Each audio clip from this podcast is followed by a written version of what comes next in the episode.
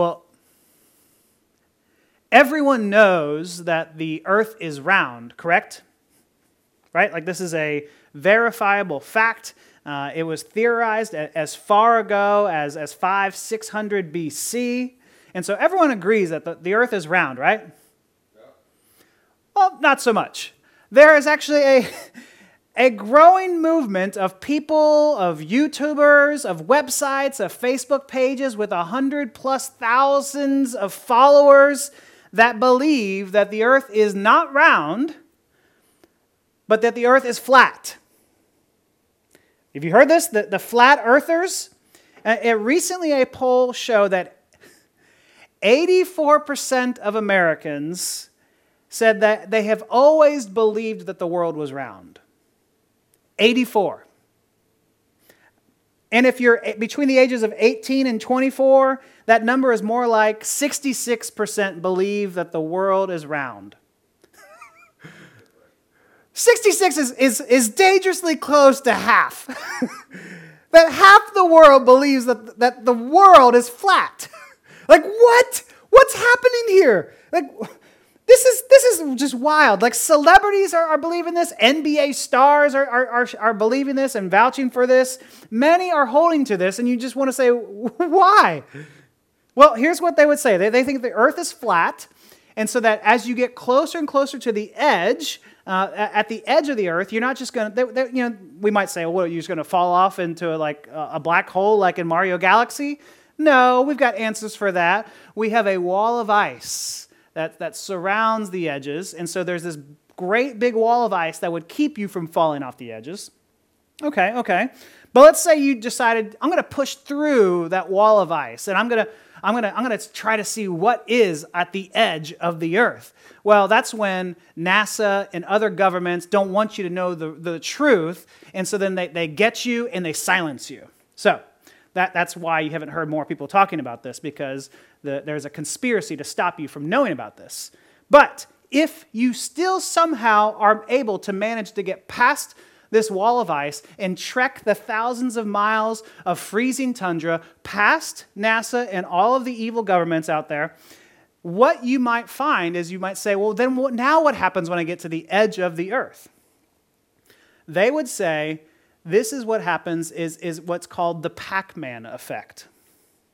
Okay, so you know, they're, they're very sophisticated thinking. The Pac-Man effect, where time and space and reality just shift to where you, you start on one edge of the earth, you're going to walk off the earth,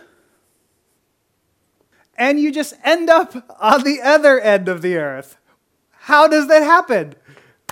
It, it sounds amazing, right? Like, now, what would I have to do or say to convince you that this is true? Like, like what do I have to do to convince you to, to believe that there's something so far out there, like the flat earth theory, like something so far outside of the normal realm um, for you to believe me. Like you would say, either I'm selling something, you, like I have an angle, or you would say, okay, Slim has lost his marbles. He's loony, right? Well, what if I believed something so radical, not, not the flat earth theory, but let's say it's something that, that is just as absurd to the, to the normal eye and the normal ear, something so wild like the resurrection. Like the resurrection, that, that the dead come to life, that those that are dead will, will come back to life, not like zombies, but like fully alive. And I would say there are those out there that would say this idea of a resurrection is just as ridiculous as the flat earth theory. And so, what would I need to do to persuade or to convince you of this truth? Well, that's what we're going to look at this morning. We're going to look at the gospel and the three ways that you are able to respond to it. We're going to look at Acts 25 and 26, uh, but our scripture reading will be just be a portion of that. We're going to look at Acts 26, verses 13 through 32. And so please stand for the reading of God's word. Good morning, Mosaic. I'm so heartbroken that I'm not there worshiping with you guys, but I've just taken a couple of weeks to self isolate and to make sure that I'm safe and everybody in our corner is safe. But I'm really excited to be back with you guys next week. Um, but I'm going to be reading today from Acts 26, verses 13 through 32. At midday, O king, I saw on the way a light from heaven, brighter than the sun, that shone around me and that those who journeyed with me. And when we had all fallen to the ground, I heard a voice saying to me in Hebrew language, Saul, Saul, why are you persecuting me? Is it hard for you to kick against the goads? And I said, Who are you, Lord? And the Lord said, I am Jesus whom you are persecuting. But rise and stand upon your feet, for I have appeared to you for this purpose, to appoint you as a servant and witness to the things in which you have seen me and to those in which I will appear to you, delivering you from your people and from the Gentiles to whom I am sending you, to open their eyes so that they may turn from darkness to light and from the power of Satan to God, that they may receive forgiveness of sins and a place among those who are sanctified by faith in me. Therefore, O King Agrippa, I do not disobe- I was not disobedient to the heavenly vision, but declared first to those in Damascus, then in Jerusalem, and throughout all the religion of Judea, and also to the Gentiles, that they should repent and turn to God, performing deeds in keeping with the rep- their repentance. For this reason, the Jews seized me in the temple and tried to kill me. To this day, I have had the help that comes from God, and so I stand here testifying both to small and great saying nothing but what the prophets and Moses said would come to pass that the Christ must suffer, and that by being the first to rise from the dead, he would proclaim light to both our people and to the Gentiles. And as he was saying these things in his defense, Festus said with a loud voice, Paul, you are out of your mind. Your great learning is driving you out of your mind. But Paul said, I am not out of my mind, most excellent Festus, but I am speaking truth and rational words. For the king knows about these things, and to him I speak boldly. For I am persuaded that none of these things has escaped his notice, for this has not been done in a corner. King Agrippa, do you believe the prophets? I know that you believe. And Agrippa said to Paul, In short time would you persuade me to be a Christian?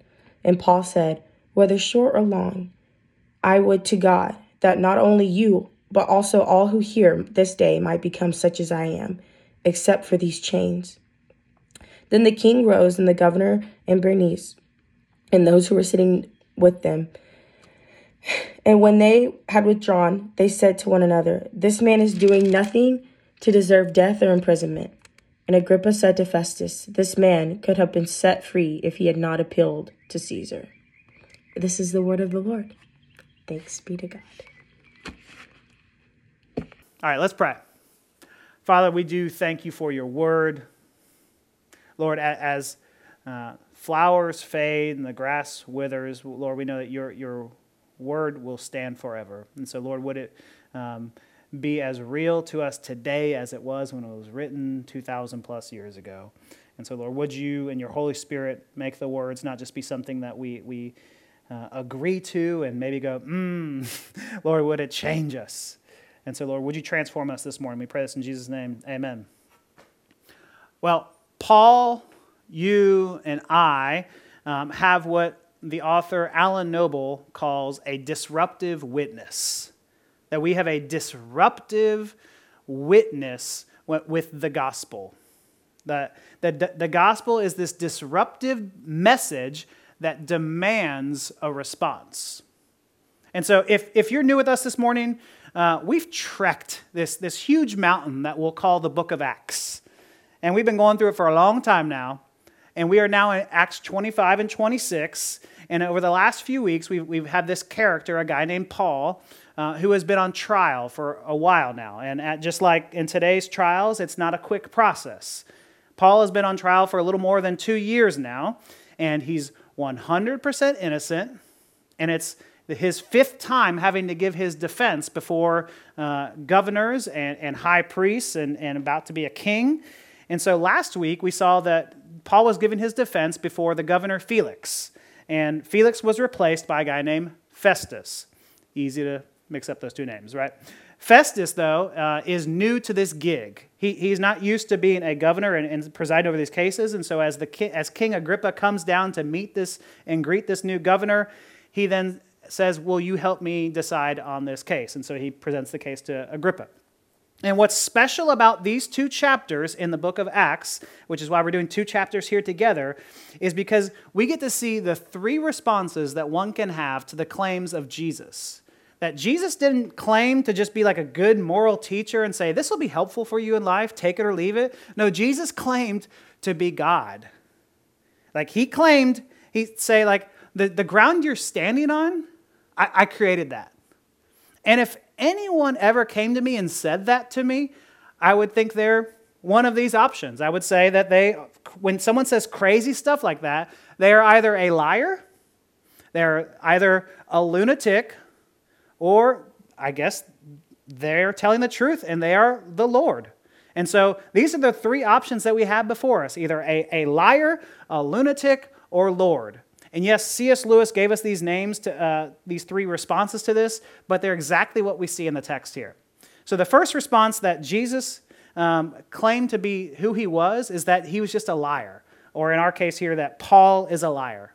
And so the high priest, the Jewish contingent are asking, I wish you weren't a liar. or like Westley in The Princess Bride, you know, Life is pain, Highness. Anyone who says differently is selling something. Me- meaning, what is Paul's angle? What does he benefit from, from believing this? Because it's clearly not true. And so if he were to say it, how does it benefit him? What kind of, what kind of, you know, what we should do is just follow the money. I think that's a good thing to remember when we see things that don't seem right, say, follow the money. And in Paul's case, what's helpful for us, not necessarily him, is that he doesn't have any money. And so there's really no benefit to him. The only money he had was to give to the poor in Jerusalem. And so, but they still don't believe him. And in chapter 25, verse 7 says, When he had arrived, the Jews who had come down from Jerusalem stood around him, bringing many serious charges against him that they could not prove. In verse 8, Paul argued in his defense, Neither against the law of the Jews, nor against the temple, nor against Caesar have I committed any offense. And so the Jewish people believed, believed Paul was so corrupt that he was spreading such lies that they were willing themselves to sin and lie against Paul. That he cannot speak any further because he himself is, is, is spewing lies. And so the gospel is, it, it is theologically offensive. It is, it is offending these Jews. And, and it, it's got these theologically offensive claims, like one of Paul's claims in Romans 3. No one seeks for God. All have turned aside. No one does good, not even one. So, though you may have been the chosen people, that doesn't absolve you from the fact that you are dead in your sins and in need of a Savior. And, and the right response to that would, would be, oh my gosh, well, well what can be done? Like, how, how, who will deliver me? How can I be saved? That would be the right response to, to someone pointing this out to you. Or you can respond this way. You can go the, the how dare you route. You've seen this route, right? You know, don't you know who I am? Don't, don't you know we're the chosen ones? We're the chosen people? I mean, can't you see yourself maybe responding in such a way that someone's pointing out your sin? And there's this part of you that, that, that is this entitled, narcissistic self that would want to say, How dare you? Right? We, we, we all have that inside of us. The gospel is going to tell you first that you are dead in your sins, and that is theologically offensive to you. But on top of that, the gospel is now being spread to the Gentiles, which is the word for the nations. And, and, and that is also offensive to nationalists. Like, the gospel is for anybody. The gospel is for anybody. And we'll, we'll give the, the, the people here a little break. God did indeed call the Jewish people his chosen people, but Paul makes very clear that not all Israel is actually Israel. And when the outpouring of the Holy Spirit came, I mean, it was no holds bar. And so that, that no matter your ethnicity, no matter what family you were born into, no matter if you have money or if you want more money, the gospel is for anybody and everybody, but let's not forget that it's for somebody. It is very specific. It is very particular, and it goes towards those who say, I am a sinner in need of a Savior. And so the gospel is, is radical and it is offensive. It is reaching all these, all these different types of people, but it is for very specific people. And Paul goes on to, to, later to tell the king and the governor in chapter 26, verse 22. He says, I stand here testifying both small and great, saying, Nothing but what the prophets and Moses said would come to pass. Nothing but what the prophets, the minor, the major prophets in the Old Testament, Moses, all, all of the, the first five books of the Bible, nothing of what they have been predicting would come to pass. Paul's saying, I'm on trial because I'm answering the question that the Old Testament is demanding of its reader. The Old Testament is a, is a collection of books that demands a conclusion because it is saying we, we, we need this Messiah, we need this Savior, this rescuer to, to come and to deliver us. Like we, it's all being pointed towards a Messiah who will come and who will right all the wrongs. Like, who will rescue us? Who will deliver us? We need a better prophet. We need a better priest. We need a better king. And Paul says, What I am telling them is that the king has come, the king has arrived. Like, we need to hear that today that the king has come and that the king has arrived. I'm not saying that the earth is flat. I'm, I'm answering the question of what the Old Testament has been asking for. And, and for you to say that this, this is benefiting me, that I'm lying about this, just look at my chains. How has this benefited me? Except I'm just answering this, this logical question that the Old Testament is building up towards. And so, one response to Jesus' claims is that he's a liar which doesn't seem likely given how much it, it, it killed the leader, Jesus, and it is now imprisoning Paul and many of his followers. But another is that he's a lunatic. And let's be honest, like Christians are just a little nutso. Like, sometimes they sound like flat earthers the way they speak. And this new governor, Festus, his, his response to Paul is that he's just insane, that he's a lunatic. You know, Festus is new to this ruling thing, and so immediately, he, uh, upon arrival to this justice seat, he's like, let's take an easy case. Oh, it was like instantly he takes Paul's case, and he, he realizes this is not even a case. Why is this even being brought before us? But he's also very political. And so, verse 9, but Festus, wishing to do the Jews a favor, said to Paul, Do you wish to go up to Jerusalem and there be tried on the charges before me? And this would have clearly been death for Paul. Like if he would have been charged in Jerusalem, he knows that nothing good would have happened there, like the, the very bedrock of Judaism, right? And if he were to go to go to have the trial in Jerusalem, like that was just like trying uh, his case or trying a case in Monroe, Alabama, if you're black. Like it would not have been good. But two, there's also a lynch mob waiting to get him on the road to Jerusalem. And so Paul, Paul absolutely does not want that. And so in verse 10, he's, Paul says, I am standing before Caesar's tribunal, where I ought to be tried.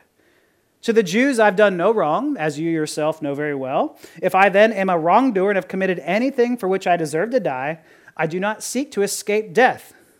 But if there is nothing to the charges against me, no one can give me up to them. And so he's at a loss, and he says, I appeal to Caesar. He, he's appealing up the, the, their court system there all the way to the top to Caesar. And then in verse 12, then Festus says, when he had conferred with his council and answered, To Caesar you have appealed, to Caesar you shall go. Festus doesn't want anything to do with this case. Like, he's writing up this legal document to send Paul to this court of appeals and all the way up to Caesar, who was Caesar Nero, who at the time they don't know yet how evil he was going to be. Um, but he's, he's trying to prepare this document uh, to, to send Paul up, and then Agrippa comes with his sister, Bernice, and many assume that there was a very incestuous relationship going on there. Uh, his sister comes with him, and, and Festus asks Agrippa for help on how to word this case. In verse 26, Festus says, But I have nothing definite to write to my Lord about him. Therefore, I have brought him before you all, and especially before you, King Agrippa, so that after we have examined him, I may have something to write. For it seems to me unreasonable in sending a prisoner not to indicate the charges against him. yes, yes, Festus, that does seem unreasonable. But as Paul shares his defense again, the, the time um, getting more, this time he's getting more specific of, of what he believes. And when he makes his, his, his gospel clear to both Festus and to Agrippa, he distills it all down in, in chapter 26, verse 23. Paul says that the Christ must suffer, and that being the first to rise from the dead, he would proclaim light both to our people and to the Gentiles. And so Paul is saying the gospel, which is literally means the good news, the good news is that Christ must suffer, he must die as penalty of sins and rise from the dead first because we will rise with him too and then he will proclaim the light or the truth to both the Jew and Gentile alike. And so it's just like standard stuff, all that Christ does for you and me that we think is standard now, but it's radical in that time. And in verse 24, and as he was saying these things, it being interrupted in his defense, Festus said in a loud voice, Paul, you are out of your mind. Your great learning is driving you out of your mind. And I had to yell it because it says in a loud voice. Sorry to wake some of you up. Festus hears these claims that the dead are going to come back to life, and he's like, You're crazy. You've lost it, Paul. All your PhDs have made you lose it. You've had your head so far in a book, you don't even know what's happening. You're, you're a lunatic. You're insane. And Paul responds, I'm insane. I'm insane? You know who's insane? Your dad's insane for marrying your mom, Festus. That's not actually what Paul said. Um, that's probably how I would have responded. Maybe, maybe not. Uh, Paul actually responds much nicer verse 25. But Paul said, I am not out of my mind. Most excellent Festus. You can see how he controls himself. But I am speaking true and rational words. He's saying Christianity is rational. like, yes, it's full of miracles, and I just explained the resurrection, this miracle, but it is rational because it means you don't have to check your brain at the door because we have proof of these things. We have had the testimony of hundreds of people about this. We have eyewitnesses, as Paul says, for this has not been done in a corner. Like this wasn't created in a lab or, or in the room where it happens. Like this is this has been out in the open. Christianity has a public witness. Jesus' last three years of life, he had this very public ministry where he was going around telling everyone the gospel and he was telling everyone uh, his claims of divinity, that he was God. And again, if someone claims that they were God, people would wonder this guy's either lying or he's a lunatic. But he then attests to those claims with all of these miracles. And so we see dozens and dozens of miracles in the Gospels of Jesus proving that he is who he says he is. And those are only the recorded ones. And there's probably hundreds and hundreds of miracles that Jesus did over those three years to prove that he was the creator of heaven and earth. And so Jesus is doing all this. And I think one of the, the, the hardest for us to question is after he has been publicly murdered and lynched that everyone saw, that even the, the Josephus, the historian, has written about, outsiders have written about. So we've all seen that he's dead. And then he comes back to life and he appears to so many people. And at one point, he appears to 500 people at once. And so we have eyewitnesses that have both seen him dead and now have seen him alive. And you say, what do we do with that? Well, maybe they're all just hallucinating. 500 people hallucinating at once? We, is that our defense against this? He's speaking very rationally. He has a well reasoned argument that, that includes eyewitnesses and facts and proof. And so he, he turns his, uh, his, his mind from Festus to the king. And so if Jesus is not a liar, if he's not a lunatic, he must be the Lord. He must be telling the truth.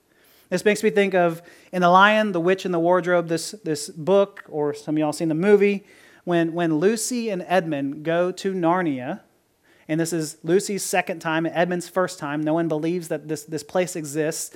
And finally, Edmund goes. And when they come back, they're so excited to tell their older brother and sister, uh, Peter and Susan, about that. But then Edmund, in this very ugly and, and unusually cruel way, denies that this world exists, even though he was just there, to make Lucy sound crazy. And so Peter and Susan believe Edmund and are worried that Lucy might be crazy. And so they, they seek out this professor whose house they're staying in at this time, and they're telling him about the situation.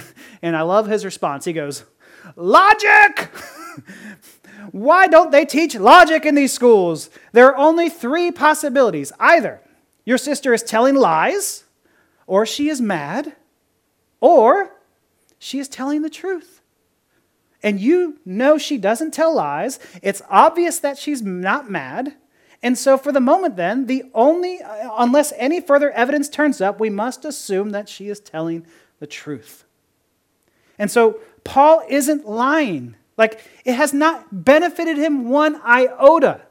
He's not mad because we see the logic and the proof, and so we must assume he is telling the truth. But to reach Agrippa, he, he realizes that this, is, this, this tactic may not work.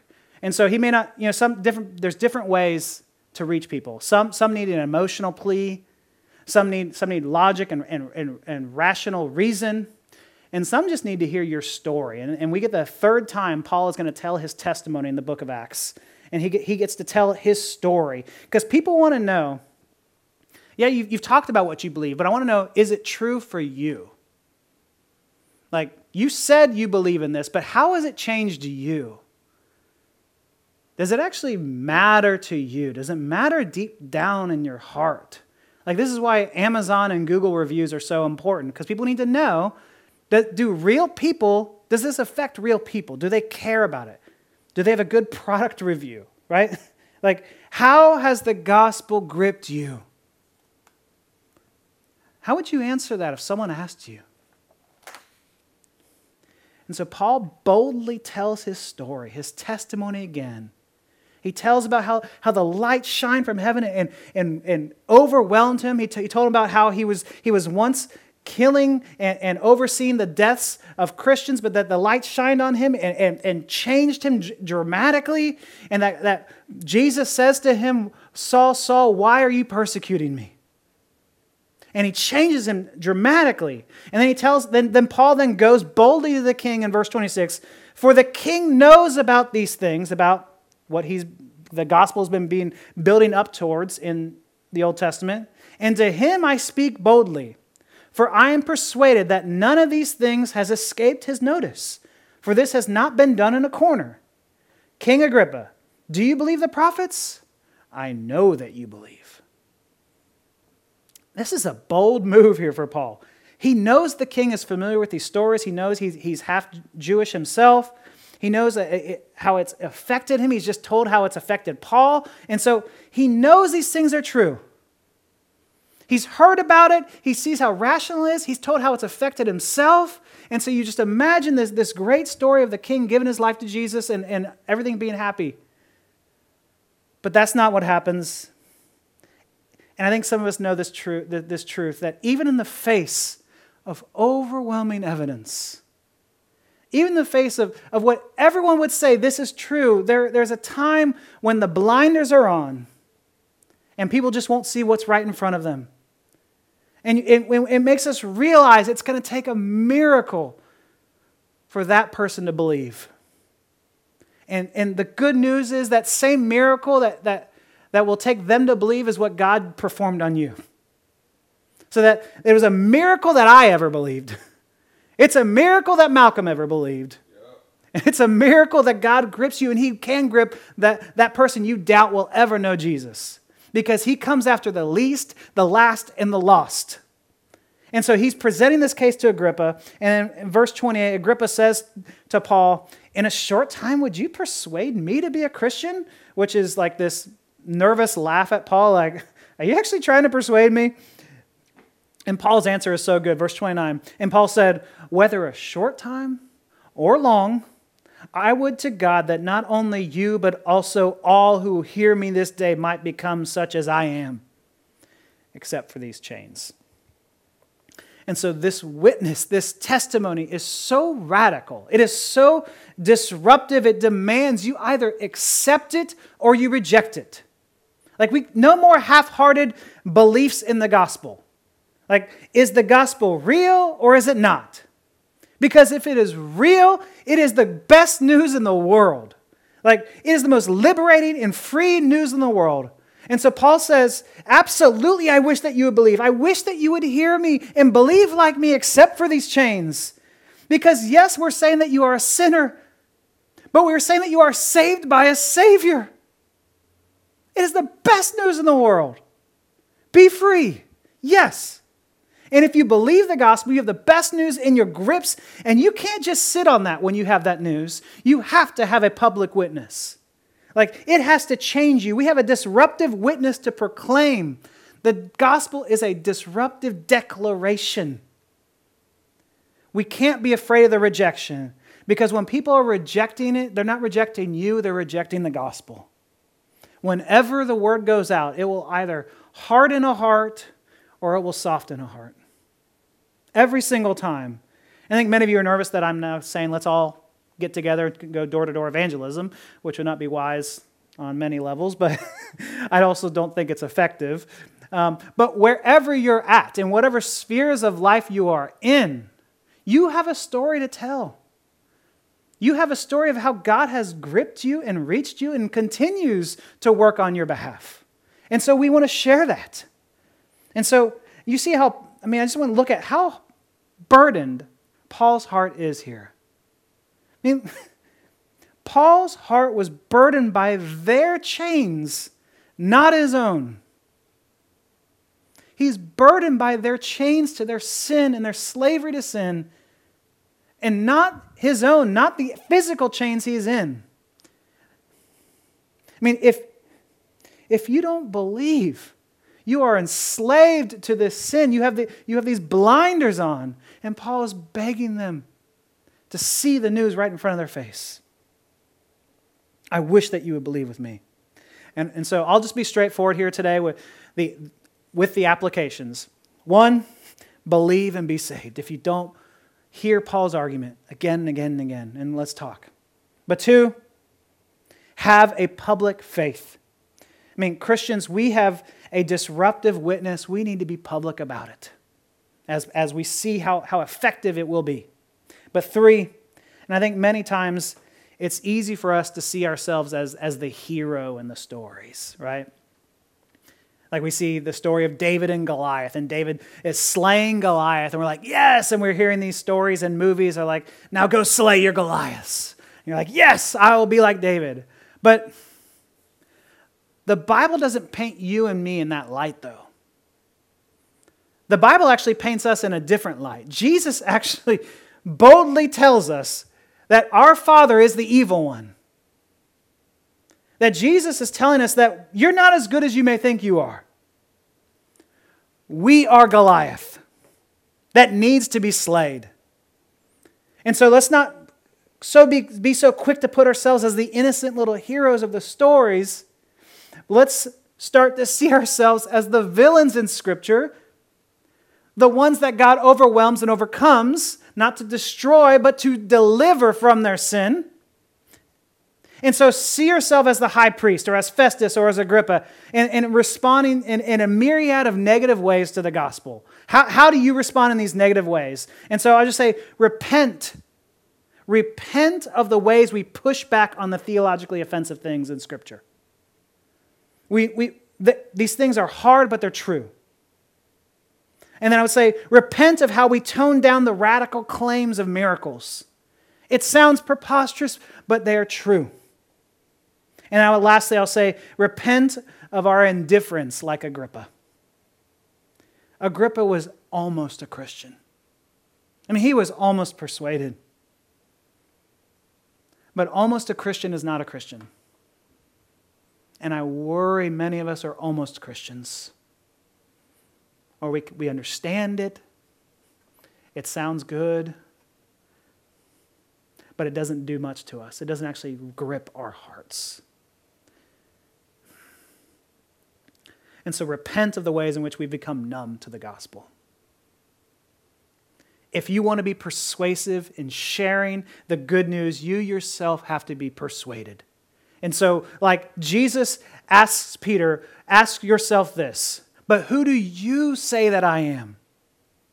Not, not who, who others say that I am, who do you say that I am? Is Jesus a liar? Is he a lunatic? Or is he my Lord?